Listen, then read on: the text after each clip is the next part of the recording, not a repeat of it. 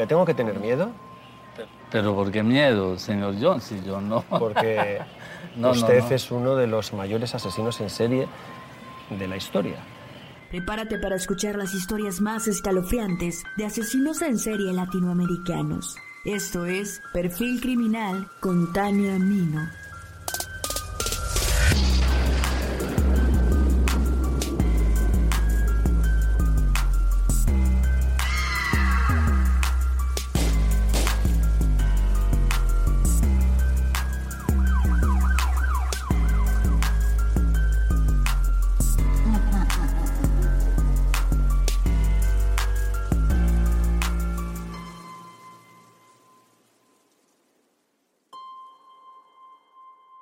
Colombia, un país con gente increíble, rico en cultura, con paisajes maravillosos, pero también con una violencia despiadada que se desenvuelve cada vez más.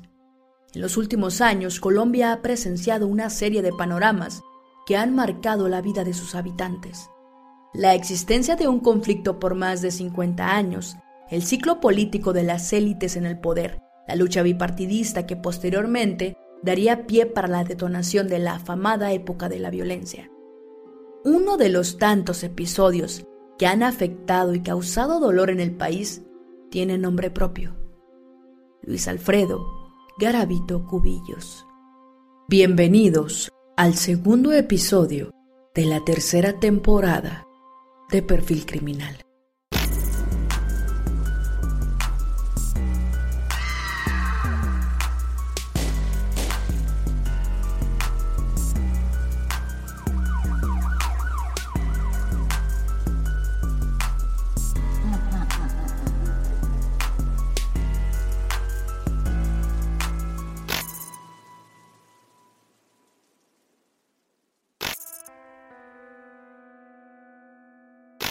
25 de enero de 1957 nace Garavito en el municipio de Génova, en Quindío.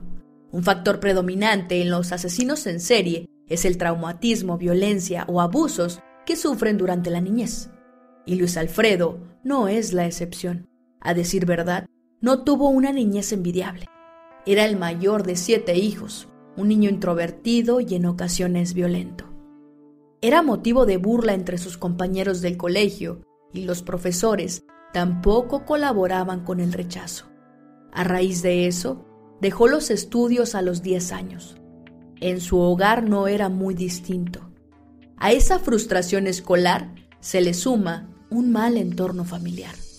Manuel Antonio Garavito era su padre, un hombre muy rígido y violento que trataba de forma degradante a su madre, Rosa Delia Cubillos, quien fue objeto de palizas, incluso cuando se encontraba embarazada de sus hermanos. En ese contexto, los tratos hacia Luis Alfredo no eran distintos. Lo insultaba todo el tiempo, le llamaba bastardo e imbécil. Solo le tomaba en cuenta para que cumpliese sus órdenes y las diversas tareas que le encomendaba, a lo que sumaba su negativa a permitirle tener amigos o novia. Garavito, en una de las audiencias, confesó que su padre fue quien perpetró el primer abuso sexual que vivió en su vida. Mi papá no dormía con mi mamá, dormía conmigo, él me bañaba. Tengo un recuerdo vago, era como de noche. Él como que me acarició, me tocó las partes íntimas. A ese señor nunca lo quise, lo veía como un verdugo. Como muchos colombianos de la época, la familia Garavito tuvo que mudarse debido al azote de un conflicto interno entre la guerrilla y el ejército colombiano y los paramilitares. Llegó así junto a su familia al pueblo de Ceilán en el norte del departamento del Valle del Cauca, lugar donde a sus escasos 12 años fue víctima de abuso por parte de un amigo de su padre, quien cometió esos actos contra él de forma sistemática. Era el dueño de una droguería, le torturó y abusó, causándole daño en sus genitales. Recibía golpes mientras se encontraba amarrado a una cama.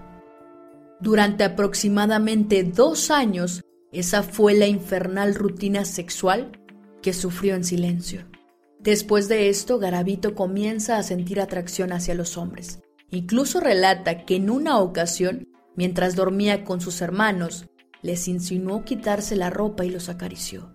Él declaró, Después yo empecé a sentir una atracción hacia las personas de mi mismo sexo. Mis hermanos y hermanas eran muy pequeños y yo sentía algo dentro de mí que no sabía explicar. Todos nos fuimos hacia una cama, donde yo insinué que se quitaran la ropa y comencé a acariciarlos. Allí no pasó nada. Ni mis padres se dieron cuenta, ni tal vez mis hermanos se acuerden. Mientras dormían, tomaba a mis hermanos menores y les quitaba la ropa. Sin que ellos se enteraran, los acariciaba. En la adolescencia, cuando Garavito contaba con unos 15 años aproximadamente, fue un poco más lejos e intentó acorralar a un niño cerca de la estación del tren. Le tocó sus partes íntimas, pero este gritó y afortunadamente vinieron unos guardias de la defensa civil que se llevaron a Garavito. Posteriormente fue liberado y su padre actuó de una manera incoherente e incomprensible, echándolo de su casa. Poco menos de 23 años tenía Garavito cuando, no pudiendo tolerar más la angustia de sus trastornos, fue a buscar atención psiquiátrica en el Seguro Social tras pelear con sus compañeros de trabajo y perder su empleo. Allí le contó al psiquiatra que había pensado en suicidarse porque su vida no valía nada. Pero no le dijo sobre su impotencia sexual con las mujeres o su afición carnal a los menores. El tratamiento que se le dio fue el que correspondía con el cuadro de depresión reactiva. Después, la vida de Garavito pareció mejorar considerablemente cuando éste consiguió empleo en un supermercado, mismo en el que conoció a Claudia. Ella tenía dos hijos, un chico de 14 años y una pequeña niña. Garavito tomó el rol de padre y los respetó, pero no pudo más que ser pareja sentimental y no sexual debido a su impotencia. Él mismo lo dejó claro. Mis compañeros me molestaban con Claudia. Yo con ella no tuve relaciones sexuales. Era para que la gente me viera con ella y le gustaba bastante. Viviendo en Armenia, se consiguió un trabajo en una panadería. Sufría una fuerte adicción al alcoholismo, la cual se trató en Alcohólicos Anónimos. El problema mío era el licor. Y yo cuando me pasaba de copas, perdía el control de mi vida, me volvió una persona díscola y sin control, sin perspectivas. Iba a la iglesia de forma frecuente y en ocasiones compraba favores sexuales de niños que se prostituían alrededor. Primero recorría su zona de casa e identificaba su objetivo, eligiendo a sus víctimas como un auténtico depredador. Los ubicaba en parques, canchas de fútbol, mercados, terminales de autobuses o barrios de nivel socioeconómico bajo. Posteriormente abordaba a los menores con simpatía, interesándose por ellos o entablando conversación, y con ofrecimientos económicos por alguna labor que realizara el niño, se ganaba su confianza. Inicialmente abordaba a los niños con el objetivo de violarlos y no se registraban homicidios. Después, las violaciones eran seguidas de torturas y finalmente, además de las agresiones sexuales y de las torturas, las víctimas terminaban siendo asesinadas brutalmente. Era normal que regresara a la escena del crimen, les hacía un tipo de seguimiento a los cadáveres, se quedaba por algunas horas en el sitio y luego se marchaba. Se dedicó también a coleccionar calendarios y señalaba con un círculo los días en los que mataba.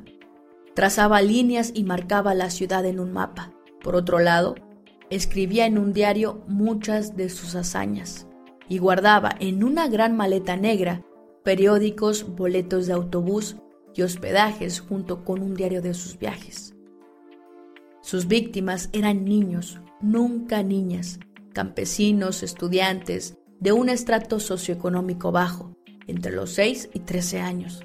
Usaba nombres falsos, cambiaba su cabello, su bigote, su barba y a veces usaba lentes.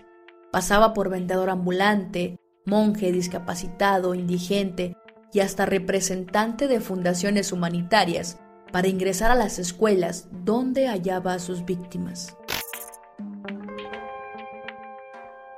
Fue hasta octubre de 1992, a sus 36 años, que cometió el primer asesinato en Jamundi, cuando estaba en un bar en un pueblo cerca de Trujillo y se obsesionó con un niño que pasó cerca de él. pagó la cuenta y comenzó a seguirlo. Interceptó al niño y lo convenció de llevarlo a un potrero cercano, llevándolo hacia el bosque. Mientras lo tocaba, utilizó unas cuchillas que llevó. Desde ese momento, no pudo detenerse y al ver a cualquier niño, decidía que debía matarlo para saciar su necesidad sexual. Sus actos se volvieron cada vez más bestiales. Su segunda víctima fue tan solo seis días después de la primera. La hazaña que hubo en estos casos es brutal y dolorosa. No podría describirles lo que hizo con esos pequeños. Va más allá, mucho más allá de cualquier cosa que yo les haya contado acá. Los primeros cadáveres aparecieron en varios municipios del Valle del Cauca. Se trataba de cadáveres con restos de tejido blando, lo que permitía una mejor identificación. También había restos óseos muy deteriorados, dispersos en zonas de cultivo, establos, etc., lo que dificultó en gran medida el proceso de identificación de las víctimas. Cerca de los restos en ocasiones se encontraron botellas de licor, sogas, restos de ropa y otros elementos que indicaban señales de tortura, violación, estrangulamiento y maltrato. Algunos presentaban vestigios de piel, retazos de ropa y cuerdas atadas en el cuello, al igual que cortes en el cuerpo, en piernas, glúteos, brazos y espalda, la mayoría desnudos y amarrados con nylon.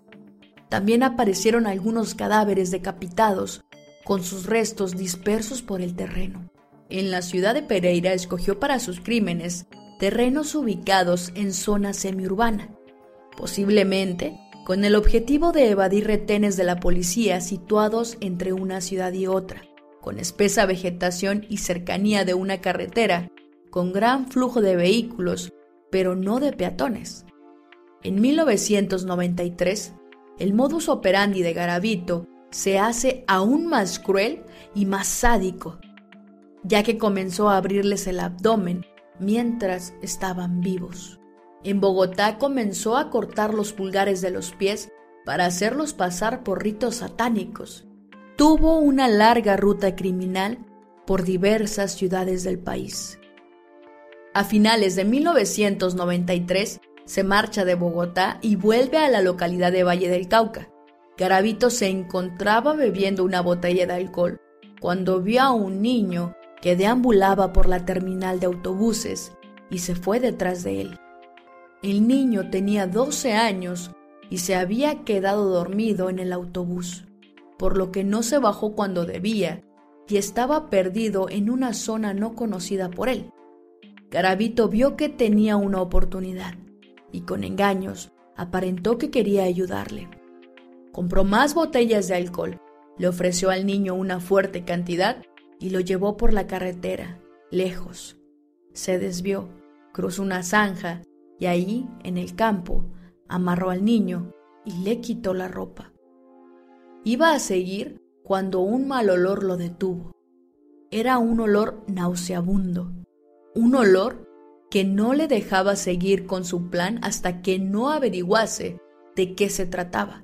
En realidad, eran restos de algo muy familiar, solo que Garavito no recordaba que los había dejado exactamente allí eran restos de otros menores que días antes había llevado.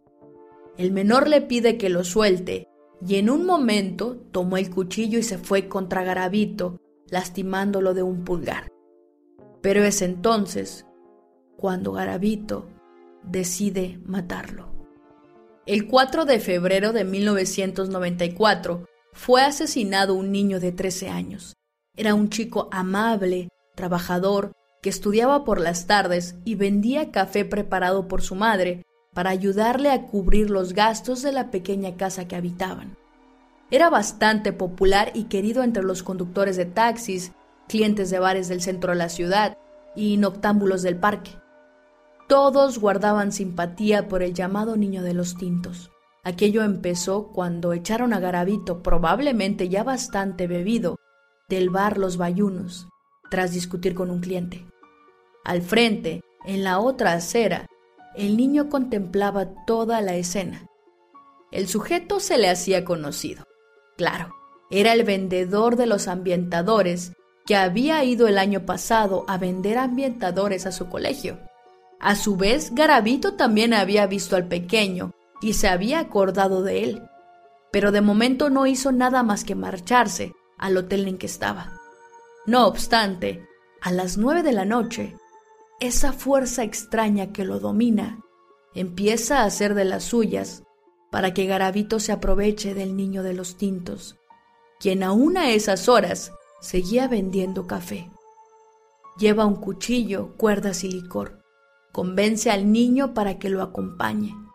Lo introdujo a un cañadulzal, lo amarró y finalmente lo mató.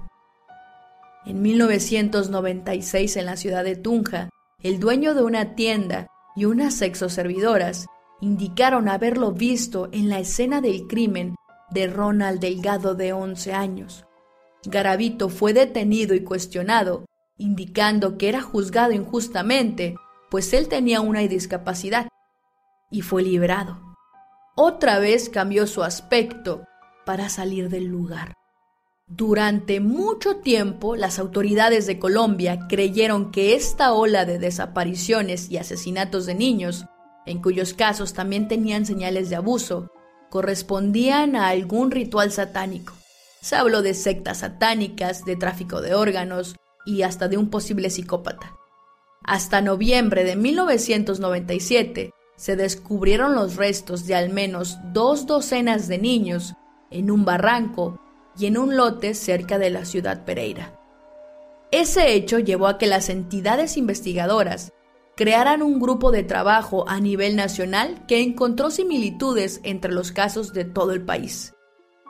El asesino es el mismo, concluyeron los investigadores cuando establecieron que en las escenas del crimen había muchas similitudes y se encontraron cuerdas de nylon y tapas de licor en todas. Garavito fue un asesino itinerante. Recorrió unas cinco veces Colombia, pasando por 59 de los 69 municipios del país, y a su paso continuó matando sin cesar. Hasta que el 22 de abril de 1999, en Villavicencio, conoció a Iván, un vendedor de billetes de lotería. Garavito lo convenció de ir con él y lo llevó al bosque. Lo desnudó y amarró. Cuando éste comenzó a gritar, un vagabundo escuchó los gritos, llegó al lugar donde vio al niño sin ropa. Le aventó piedras a Garavito para ayudar al niño, quien al verse defendido, corrió hacia él y luego ambos corrieron para huir de Garavito, quien enfurecido los perseguía con el puñal en la mano. Finalmente lograron llegar a un punto en que dejó de perseguirles ante la posibilidad de ser visto. Es evidente que el placer sexual pudo haber sido una motivación en su carrera criminal, pero no parece que el placer sexual fuera lo que directamente le impulsara a matar. Había también un comportamiento dominado por la ira y un deseo de venganza generalizado, que probablemente contrarrestara sus sentimientos de humillación. Dichos sentimientos de humillación y frustración podrían provocarle las referidas reacciones de ira. Es posible incluso que estos estados emocionales alterados solo fueran compensados por el sentimiento de poder que experimentaba ante la vulnerabilidad que provocaba en sus víctimas. Los motivos sexuales iniciales fueron evolucionando hacia un sadismo placentero. Además, se observa una necesidad de reconocimiento muy propia de los psicópatas, que vemos en la forma con que Garavito expresa admiración hacia Hitler. Yo admiraba mucho a Hitler. Quería llegar a ser como él, conseguir poder para hacerme respetar. Siempre anhelé ser importante, estar en la televisión, en la prensa y que todo el mundo hablara de mí. Me gustaba él porque fue una persona humillada y de un momento a otro alcanzó un poder. Admiraba de él esa situación. Yo me quería vengar de muchas personas. Yo pensaba que una persona que me mirara mal había que fusilarla. Me gustaban los campos de concentración. Desde el punto de vista criminológico, nos encontramos ante un violador serial, pederasta, sádico y un psicópata con trastorno antisocial de la personalidad. Un asesino serial de los más prolíficos de la historia no latinoamericana, sino mundial. Es indudable que en la formación de este asesino en serie no solo hayan influido aspectos biológicos y psicológicos, sino también sociales y específicos del contexto. Después de haber huido con el niño, el hombre llamó a la estación de policía, quien acudió al lugar y la cacería dio inicio. Cuando por fin Garavito fue capturado, este se identificó como Bonifacio Morera Liscano. Investigaciones posteriores confirmaron que Bonifacio era Garavito. Se trataba así de una falsa identidad para confundirlos. Sin embargo, el 20 de julio de ese mismo año, las autoridades relacionaron crímenes pasados y lo identificaron como tal. Garavito contó con pasmosa tranquilidad que las autoridades tenían razón, que él había matado a por lo menos 140 niños. Justificó el inicio de su serie de asesinatos con estar poseído por una fuerza satánica. Leyó un libro de magia negra y comenzó a meterse en las profundidades del satanismo. Tenía una obsesión de poder que lo llevó a vender su alma al diablo. Supuestamente, al hacer ese pacto, escuchó una voz, se abrieron las cortinas y hasta se le paró el cabello, entrando en una psicosis. Una voz le preguntó qué es lo que quería, y él respondió, quiero poder. Le dijo, ¿me quieres servir? Y él respondió de nuevo, quiero servirle a usted, le vendo mi alma al diablo. Y así fue como supuestamente en octubre de 1992, estando en la ciudad de Cali, es poseído y una voz le indica que se fuera al municipio de Jamundi, donde comete su primer asesinato. Hay potestades, huestes infernales que dominan a esa persona, ¿sí me entiende? Yo lo entiendo, la iglesia, la comunidad cristiana lo entiende, ¿sí? porque hay huestes de maldad. Las, los científicos, los jueces, la justicia, el pueblo en general no lo van a entender, señor Pirri, porque ellos no van a comprender esto, ¿sí me entiende? Que yo viví y entonces va, va a sonar es más bien a justificación y de pronto a que estoy manipulando. Se le imputaron 172 asesinatos y la violación de 200 niños, de los cuales 138 cuentan con fallo condenatorio. Considerado uno de los peores criminales del mundo y llegando a relevancia internacional por la gravedad de sus crímenes, en 2001 fue condenado a 1.853 años de prisión por sus delitos. Esta condena es la más alta conocida en Colombia. No se logró aplicar porque en el país no es viable la cadena perpetua. Por esto se le conmutó a la pena máxima de la época, que es de 40 años. Como es frecuente en los asesinos en serie contemporáneos, en prisión comenzó a profesar un amor a Dios y a la religión cristiana. Se sabe que es una forma común para buscar protección y aprobación en un intento por demostrar arrepentimiento y humanidad. En el nombre de Gloria al nombre de mi Señor. Él es el que salva al pecado. La sangre de Cristo lavó mi corazón. Afirmativo, está dedicado en estos últimos meses a la palabra del, del Señor Jesucristo. Nunca pensé llegar a estas aguas bautismales, pero mire que como es de grande mi Señor, que aquí me dice bautizar y estoy contento. Amén. Si yo hoy en día derramo una lágrima, no la derramo por tristeza, sino de alegría. Han transcurrido 21 años de la condena. Sin embargo, en 2006 recibió una reducción de condena por informar la ubicación de alguno de los cuerpos de los menores asesinados. Por esto, aunado al trabajo y a la buena conducta que ha mantenido en prisión, recibió tan solo 24 años de condena, los cuales acabarían en 2024. Yo no creo, yo no creo que, una condena abultada o la pena de muerte vaya vaya a arreglar. Lo único, vuelvo y repito, es un cambio personal y un encuentro personal con Cristo. Eso es lo único que cambia a la persona. Así haya sido la, así la persona haya matado, haya hecho. Hay, en la Biblia, en la Sagrada Palabra de Dios, el rey Manasés practicó la maldad durante 55 años en Israel. Mató a sus hijos. Eh, adoraba eh, los Baales, eran dioses paganos. Y cayó a la cárcel. ¿Sí me entiende? Lo llevaron preso, encadenado. Se humilló, ante Dios en su celda y Dios lo sacó de la cárcel. Entonces, ¿por qué este suscrito? Este suscrito, este humilde campesino, un interno más de los 70 mil que hay en estas cárceles colombianas, ¿por qué no puede también llegar a ser, si me entiende, y a cambiar? Yo tengo un cambio total. Su posible libertad causó polémica.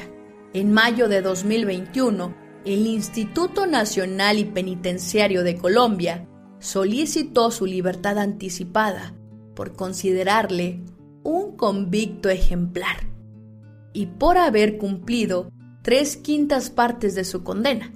Evidentemente esto alarmó a la sociedad y se debatió mucho el tema de la cadena perpetua, pero se conoció que tendrá unos años más recluido por orden de un juzgado competente en Valledupar. Su libertad pudiese estar en juego de encontrarse más pruebas vinculantes a otros casos o si Ecuador solicita la extradición por algunos crímenes cometidos en ese país. Entonces, para 11 años para la, para la familia de las víctimas son muy pocos. Para el que está pagando el presidio es mucho. Entonces, no estoy pidiendo que nos, de, que nos, que nos den, pero sí hay beneficios. Entonces, ¿por qué no se, eh, se, deben acoger eso? Entonces, yo no podía decir que es injusto o es injusto. Yo he sufrido, y lo decía el doctor Girón, el, que me asesora jurídicamente, en un escrito que tengo por ahí, me mandó una carta en estos días diciéndome y animándome, y me decía, es que usted, usted ya pagó, porque el sufrimiento que usted ha llevado durante todos estos años de prisión, durante estos siete años, de todas maneras uno tampoco se va a volver, digamos, eh, va a volverse masoquista. Ya, yo cometí los hechos muy dolorosos, y lamentable, ¿sí me entiende? Y ya he pedido disculpas. Queda claro que en la formación de un asesino en serie intervienen aspectos inherentes al individuo, pero también interviene la misma sociedad y los patrones culturales que toleran las diversas formas de violencia, así como las condiciones de vulnerabilidad que la incompetencia de las instituciones hacen que los más vulnerables sigan siendo las potenciales víctimas de otros futuros asesinos y violadores seriales. Mientras las autoridades no intercambian información para la captura de los delincuentes, mientras no exista una investigación profunda y las dependencias de justicias no trabajen en equipo, aunado a una reformulación del Código Penal en donde se considere una condena perpetua o vitalicia en casos de violencia extrema, seguirá imperando la impunidad aquella que nos hace sentir desamparo y frustración, esa impunidad que genera aún más violencia y que permite que sigan existiendo más garabitos en la sociedad. Muchísimas gracias por escuchar hasta el final. Espero que este episodio haya sido de su agrado, al menos el episodio porque el caso es imposible. Realmente agradezco el apoyo que le, han, que le han dado a este inicio de temporada y quisiera invitarlos de favor a que se suscriban en todas las plataformas en la que me escuchan. Está en Facebook, en Spotify en YouTube y en todas las plataformas de podcast. A su vez también los invito a que nos sigan en las redes sociales. Es de suma importancia su apoyo. Realmente el que se suscriban o nos sigan nos ayuda bastante. Y bueno, este por mi parte es todo chicos. No voy a extender más este episodio. Les agradezco nuevamente y pues ya lo saben, mi nombre es Tania Mino, esto fue Perfil Criminal y nos escuchamos la próxima semana.